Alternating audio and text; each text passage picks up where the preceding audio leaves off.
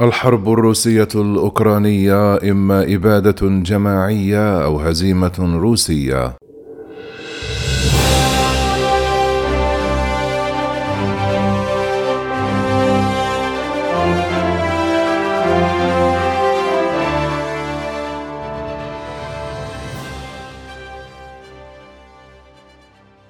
مع دخول الحرب التي شنتها روسيا على أوكرانيا شهرها الثاني تقف عوائق كثيرة أمام تقدير حجم الكارثة التي أحدثتها موسكو فيما تشير توقعات إلى أن النزاع قد ينتهي بواحدة من نهايتين إما الإبادة أو الهزيمة وذلك وفقا لموقع ذا أتلانتيك كونسل يستعرض كاتب المقال تسلسلا زمنيا للهوس الذي انتاب الرئيس الروسي فلاديمير بوتين حول أوكرانيا. التي يرى فيها تأكيدا على انعدام العدالة في النظام العالمي عقب انهيار الاتحاد السوفيتي الذي ينشر إليه على أنه تلاشي روسيا التاريخية. رغم أن الرئيس الروسي ليس أول حاكم لروسيا سعى لكبح استقلال أوكرانيا وإبطال وجودها. فهناك أمثلة عديدة عبر التاريخ تمتد لما قبل الإمبراطورية الروسية. إلا أن قلة فقط تبنوا هذا الأسلوب من الإنكار بالشكل الذي أظهره بوتين الذي أوضح أن إنهاء الاستقلال الأوكراني يشكل مهمة مقدسة ستحدد مكانته في التاريخ. أول لمحة من تدخل بوتين في مصير أوكرانيا كانت في عام 2004 عندما زار كييف عشية الانتخابات الرئاسية لدعم المرشح الموالي للكرملين لكن هذا التدخل المتغطرس أتى بنتائج كارثية ليندد الموالون للديمقراطية الأوكرانية وتثور احتجاجات عرفت باسم الثورة البرتقالية. بعد الثورة البرتقالية تسبب توجه أوكرانيا نحو الديمقراطية وتقربها إلى الغرب بإقناع بوتين بضرورة إعادة فرض النفوذ الروسي عليها. يقول ديكنسون لاحقه قابوس الثورات المطالبة بحق الشعوب التي اكتسحت أوروبا في الثمانينيات والتي أشعلت شرارة تفكك الإمبراطورية السوفيتية واعتبر الصحوة الديمقراطية التي عاشتها أوكرانيا مخططا غربيا وتهديدا مباشرا على نظامه الاستبدادي. في عام 2014 عقب احتجاجات ثورة الميدان الأوروبي ضم أقليم القرم الأوكراني إلى روسيا وأشعل حربا بالنيابة في شرقي أوكرانيا. وفي السنوات الثمانية التي فصلت بين غزو شبه جزيرة القرم وبداية الغزو الشامل الذي تشنه روسيا حاليا تدهورت العلاقات بين روسيا والغرب وخلال هذه الفترة أكد بوتين من خلال رفضه السعي وراء حلول وسطي واستعداده لبدء حرب باردة جديدة.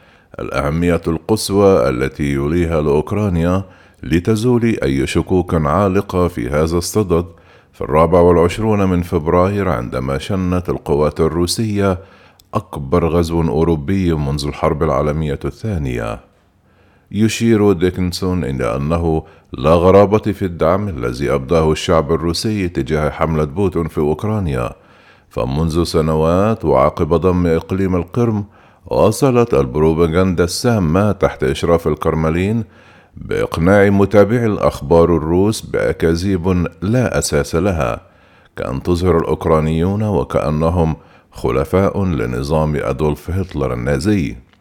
نوه في مقاله إلى سخافة تلك الإدعاءات بالأخص مع وجود يهودي على رأس الدولة الأوكرانية أي الرئيس الأوكراني فلاديمير زيلينسكي. وحيث تصارع الأحزاب اليمينية إلى ضمان ولو واحد في المائة من الأصوات الانتخابية. لكن الجرائم ضد الإنسانية التي شاهدناها في الشهر الأول من الاجتياح الروسي تعد البداية فقط. وفقا للمقال الذي يوضح أنه من خلال نزع الشرعية عن الدولة الأوكرانية وتجريد الأوكرانيين من إنسانيتهم مهد بوتين الطريق لشن حرب إبادة وقتل آلاف المدنيين بالفعل في القصف المكثف على البلدات والمدن الأوكرانية. وتم استهداف المباني السكنية والمدارس والمستشفيات والملاجئ المؤقتة بشكل متعمد فيما يبدو أنه حملة روسية لزيادة الخسائر في صفوف المدنيين.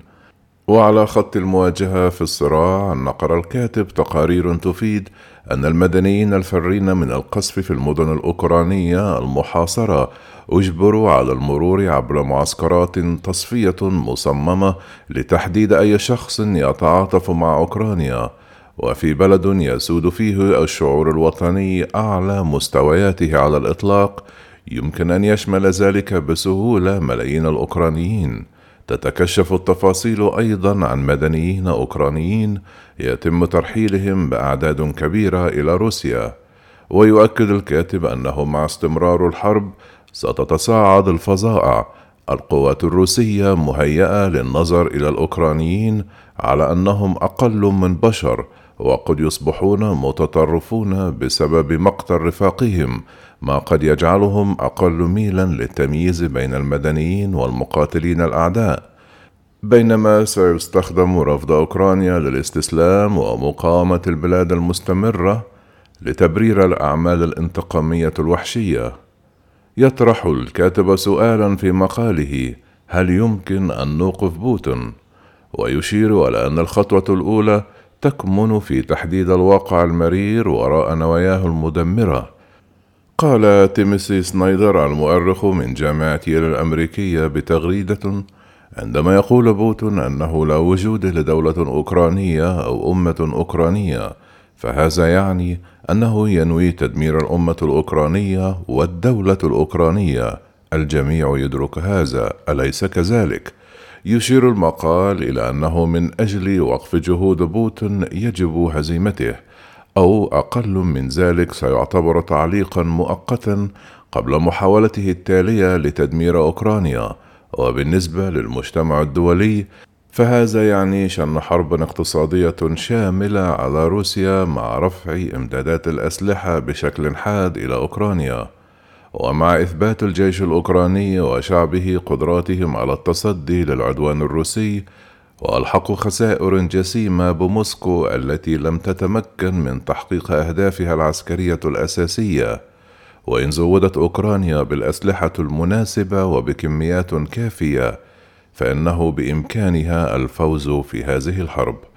هزيمة روسيا تتمثل بإفلاسها أيضا إذ يقول ديكنسون إن العقوبات الاقتصادية غير المسبوقة التي فرضتها دول العالم على موسكو لم تكن بفعالية كبرى ويوضح من الأهمية بمكان أن نفهم أن بوتون مستعد لتحمل معاناة اقتصادية كبيرة من أجل تحقيق هدفه التاريخي المتمثل في سحق أوكرانيا بدل من السعي لردع الكرملين يجب أن يكون الهدف هو عزل البلاد تماما عن الاقتصاد العالمي وحرمان روسيا من الإيرادات التي تحتاجها لتمويل الحرب.